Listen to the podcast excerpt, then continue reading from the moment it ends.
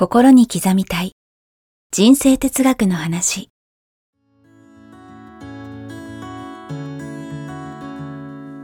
学校に行けない子どもたちからオリンピック選手をはじめとするアスリート企業経営者マネージャー新入社員。メンタルサポーターとして20年間にわたり講演研修を行ってきた成田義則が今と未来を変える人生哲学の話をお届けします。視聴者リスナーからの人生相談にもお答えします。こんにちは早川洋平です。えーこんにちは成田義則です。心に刻みたい人生哲学の話。今回もやってまいりました。成田さんよろしくお願いします。よろしくお願いします。さあ、えー今回はですね番組の感想フォームにお便りをいただきましたので、お読みいたします、はいありがとうございます、えーペンネーム、えー M さんからいただいています。はい男性の方だと思います。私は、えー森村学園高校の卒業生です。僕の後輩あ高校ですね。後輩、はい後輩ですね、はい。えー、成田さんのね、これ講演された時のね、あの、映像も、あの、この YouTube 上がってるのでぜひ見ていただきたいんですけども、えー在学中は、えー男子公式テニス部に所属しておりました。えー、7、8年ほど前、部活にいらっしゃった成田さんの講演に出席しておりました。過去レモンを想像すると唾が出るという簡単なメンタルの実験をしたのをよく覚えています。それがきっかけで、このほど成田様の YouTube に出会い、拝見していました。私は現在就職活動中で悩むことが多いため、励みになっています。今後も楽しみにしています。お体にお気をつけてお過ごしください。ありがとうございま嬉しいすですよね。嬉しいですね、はい、もろ後輩ですね。ね本当にはいこれでも、あれですね、7、8年ほど前っていうことで、やっぱりもう成田さんずっといい意味でですけど、もう同じ話をやっぱし続けてるんそうですねですね。まあ、森村のテニス部の OB なんで、うんはいまあ、テニス部のねメンタルをうん。やらせていただいた時だと思うんですけいやでも嬉しいですね、僕が言うのもいいんですけど。嬉しいですね。はい。もう7、うん8年前でもやっぱり残ってて、今ご覧になってるということで、ちょっと今日このね、本題に入る前ですけど、うん。シンプルに当時、はい。レモンを想像すると唾が出るという簡単なメンタルの実験をしたのを覚えてますってありますけどはいはいはいは、い。まあレモンを想像すると唾が出るっていうのはいわかるんですけど、これどういう趣旨でこの時ちょっと話したんですか？ども、まあ、スポーツは何でもそうですけど、はい。よよくイメージが大事だってうんいう話をしますよね、大事なポイントでファーストサーブホールドしたあ、テニスですね。ね、テニスで、はい。はいで、セカンドサーブ、これダブルホールドしたらもうやばいうんっていう時点でもうダブルホールドをイメージしてるわけですよ。要は体、イメージしてしまうと、うん体が勝手に反応してしまうっていう、これ実験なんですね。ああ、はい。だからイメージの力ってすごくて、うん例えば、いいイメージをすれば体は快適に動くし、はいはいはいマイナスなイメージをすれば固まってしまう。はい。これ具体的に理解できると、いかにイメージが大事かってことがわかるんで、うんうんだから目を閉じて、はい目の前にね、レモン、大きなレモンをイ イメージしてください。はいそれを真っ二つに包丁で割って、片っぽわしづかみにして口の中にガーって絞ってくださいって。うんそうするとじわーっと唾が出てくるっていう。うんってことは、イメージしただけで体動いてしまうっていう証拠なんですよね。だから、いかにそのショックと打つ前に、うん最高のイメージで入るのがどれだけ大事なのかっていう。マイナスのイメージをして、あ、どうしよう、ミスったらと思うからミスるわけで。うん。まあ、そこの辺のえーポイントなんですよ。あ、そうなんですね。はい。まあ、やはり昔から、あの、ずっとこの話を解き続けている成田さんなんですけども、はい。せっかくなんですけど、今日ね、その感想をいただいて、この方今就職活動中でということで、はいはいあの、ご質問いただいたわけじゃないんですけど、うんやっぱりこれ番組聞いてる方、あの、その世代の方も最近増えてきてると思うので、はい。まあ、ズバリ就職活動って、まあ、成田さんも知ってますよね。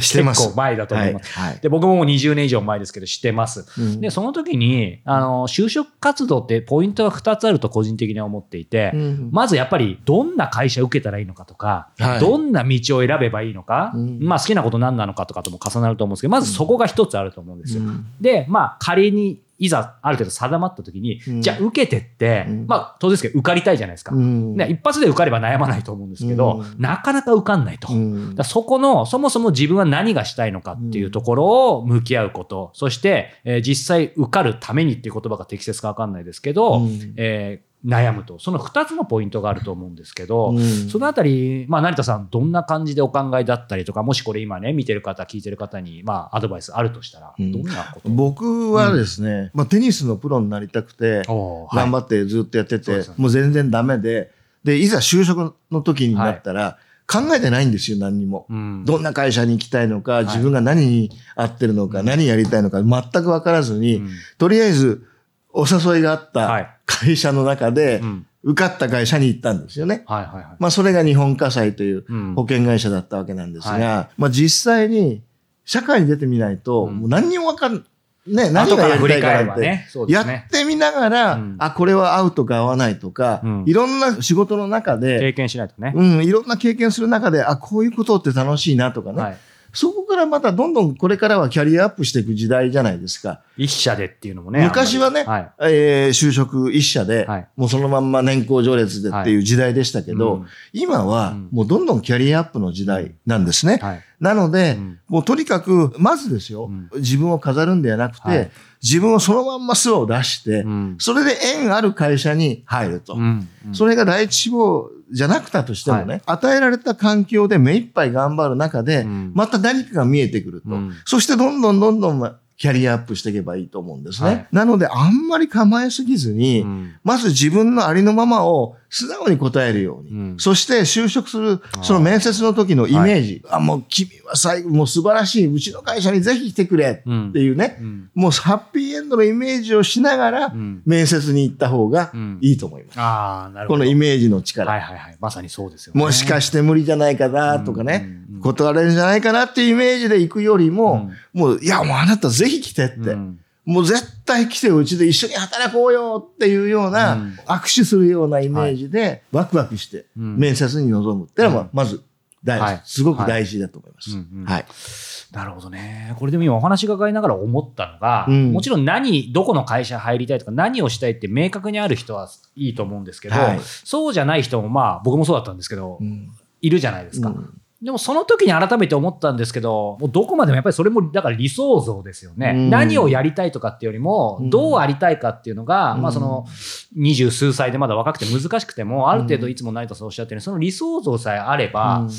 なんか入り口はちょっと言い方があの極端かもしれないですけど、入り口はどうあれ、うん。その後さっきおっしゃったようにいろんな会社で経験してって、どう出ていくかっていう、なんかそっちの方が大事なのかなと思そううんですね。うんもう本当にとにかく経験してみないとうん。分かんないですよね。うん。学生と社会人でははい。全く違うので、うん。まあそれはインターンとかね、はい。い、ろんなその経験ではい。味わってる方もいらっしゃると思うし、はい。うんそれはその人がどうやってるかによって違うと思いますが、うん。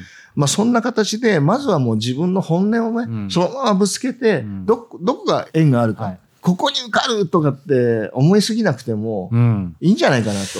そうですね。うんそれでまあうまくいけばいいですけどね。うんもうその与えられたところで目いっぱい頑張ることによって、い、ろんな勉強ができるだろうし、そこで今度はどんどんキャリアアップしていく中で、転職をね、してもいいと思いますしね。うん。なんかもそうですけど、割とそういう面接とか結構受かるタイプなんですけど、うん。なんかその場で、なんかうまく、まあ、粋に感じてもらってあるんですけど、でも結局その後就職僕も3回ぐらい失敗してるんで、うん。やっぱ何が正解か分かんないじゃないですか。で、仮になんかその場うまく、まあ、うまく取り繕ったわけじゃないですけど、うん。相手に合わせてはまったように見えたとしても、うん。やっぱり必ず、なんていうんでしどっかで歪みって出るのに、やっぱり成田さんおっしゃったように、うん。それはなんかもう何の対策もしないっていうのはちょっと違うと思いますけど、基本的にはありのままを伝えて、縁縁があったらっていうスタンスでいいのかなと思うんですよね。それが一番自然じゃないかなって思うんですけど、まあただね、うん。もう傾向と対策とかそう、ね、今そういうのありますから。ありますよね。現実的にはね。その傾向と対策も勉強するのもいいんですけど、うん。それを本当に自分の言葉でうん。ちゃんと相手に答えられるところまで落とし込む必要がありますよね。だからまさにね、あの前回潜在意識の話もありました、まあ、今日イメージの話もありました、どっちも近いと思いますけど、はい。本当に 僕もそうでしたけど、うん。昔その対策でじゃあ例えば A 社って会社行きたいんであれば自分はこれこれこういう例えば考え方を持ってますとか大学でゼミでサークルで経験をしてきましたと。うん。でそれが御社のこういうところで活かせると思いますっていうのが、うん。借りてきた言葉じゃなくて、うん。本当に腹に落ちて本当にイメージしてたらもう本音で、本音で、ですよね。うん、本音で語り合ったらうん、いいんじゃないかなと思いますね。もう飾る言葉じゃなくてね。そうですようね。ん。だからそこができればっていうのもあると思うんですけど、ただ、せっかくなんで、成田さんにもう一ツッコミしたいんですけど、うん僕の時代はそうでした。多分今もやっぱり若い方に話聞くとあると思うんですけど、その傾向と対策って意味では、その会社について、業界についてリサーチするっていうのもあるんですけど、うんやっぱりずっとやってるのは自己分析っていう言葉があるんですよ。うんこう自分は今まで何をやってきて、うん例えばどういう性格でとか、どういう経験で。で、それがその御社にこう生かせますよみたいな、問題集まであるんですよ。うん。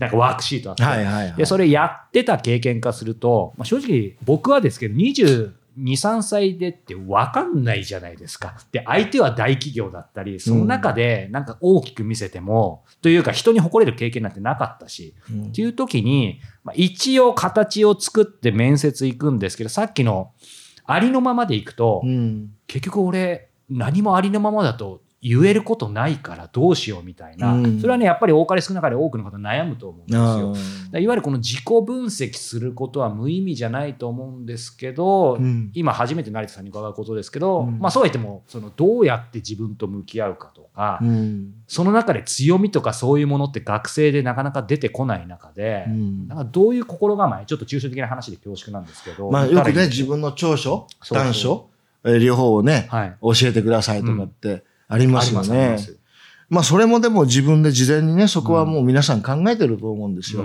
就職活動してる人はね。まあそこを僕だったらそのまんま本音でうん伝えて、だから正解を探そうとすると分かんなくなっちゃうんで、わかんないですよね。うん、などう答えたら相手に響くのってうん言われても、うん何を求めてるかが分からないんで、うんもう自分は素直に思ったのを僕はずっとうん面接では出してきましたけどね。うんううんんでね、例えば、第一志望に入らなく、落ちちゃったと。はい。例えば受験でもそうですね。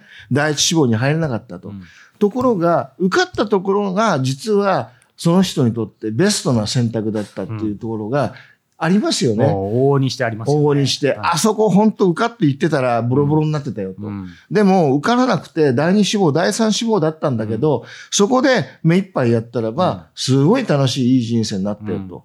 だから、えー就職も同じで、うん第一志望じゃなくても、うん受かったところで大きな学びやうん。人生の変革が得られることがあるので、うん。だから受かったところがベストって思った方うがん。いいなと思いますね。うんうん。うん。でも実際その方がというか逆にベストなとこだと思って入っても、うん。そこで潰れちゃうこともいっぱいあるわけだから、やっぱりなんか人生って面白いですよね。なな良いと思ったことが悪くなっちゃったり悪いと思ったことが良かったりってあるから、い。ろいろ悩悩むでしょうけど、あの、例えば、まあ、商社に入りましたと。はい、もう商社っていろんな分野があるんで、本当ですね。一口に言ってもね。ね、本当じゃあ何がやりたいのって言っても、うん。もうそこに行けるなんて可能性はすごい薄いわけ。本当そうですね。でしょ、はい。ってことは、もうとにかくどこに入ろうが、希望、希望の職種に入れる、配属されるとは限らないんで、はい。とにかく与えられたことを本当に一生懸命やるってことがうん。すごい大事だと思うんですよ。はい、あの、三国、三国さんのね、こんなストーリーの、なんかね、シェフ、やってましたよね、みはい。三国シェフの。はい、本も今出てますよね。ね、三流シェフ。はいはいはいはい。うん。鍋磨き？うん。鍋洗い？はい。を最初にそこからスタートして、うん。鍋ばっかり洗ってたんですよね、彼は最初に。とにかく与えられたことをうん。誰よりも一生懸命やる。うん。そして鍋についたソースを味わいながら、一生懸命自分でちょっとでもいろんな勉強しようとしながら、もう究極、はい。ね、もうそれを本当に一生必死にやるっていう、そこからいろんなチャンスが巡ってくるわけですよね。だから与えられたこと、うんいや、俺鍋洗いなんてしたくねえんだよ。そのために入ったんじゃねえよ。そ料理したいんだよねって。だから、な鍋洗いなんて誰でもできるじゃんとかって。一生懸命やってなければ、はい彼はないよ。今の彼はないわけですよね。うんまあこ、あのね、三人シェフぜひ読んでいただきたいですけど、はいすごいですよね、やっぱり。うんうんうんやっぱり一流の人って、はい与えられたものをうん本当に感謝して、うん目いっぱいそれを一生懸命やるっていう。うんその習慣がうん身につけば、うん何をやったってうまくいくようになるっていうね。うんうんだからまずは与えられた会社、絵にした会社、はいそこで頑張ると。うんで、与えられた仕事を一生懸命やると。うんその中でいろんなものが見えてくるんじゃないかなって思いますね。うんうんはい。はい。ということでね、まあ今、はい就職活動中だと思いますけど、んぜひね頑張ってくださいはぜひはい。頑張ってください。さあ、えーこの番組では引き続き皆様から成田さんへの、えーご質問、そして、えーご感想をどしどし、えー募集しております、えー詳しくは概要欄をご覧ください。そして、えーこの番組がテキストでもお読みいただけます。えーこちらも、えー無料でお読みいただけますので、詳しくは概要欄をご覧ください。ということで、成田さん、えー今回もありがとうございました。ありがとうございました。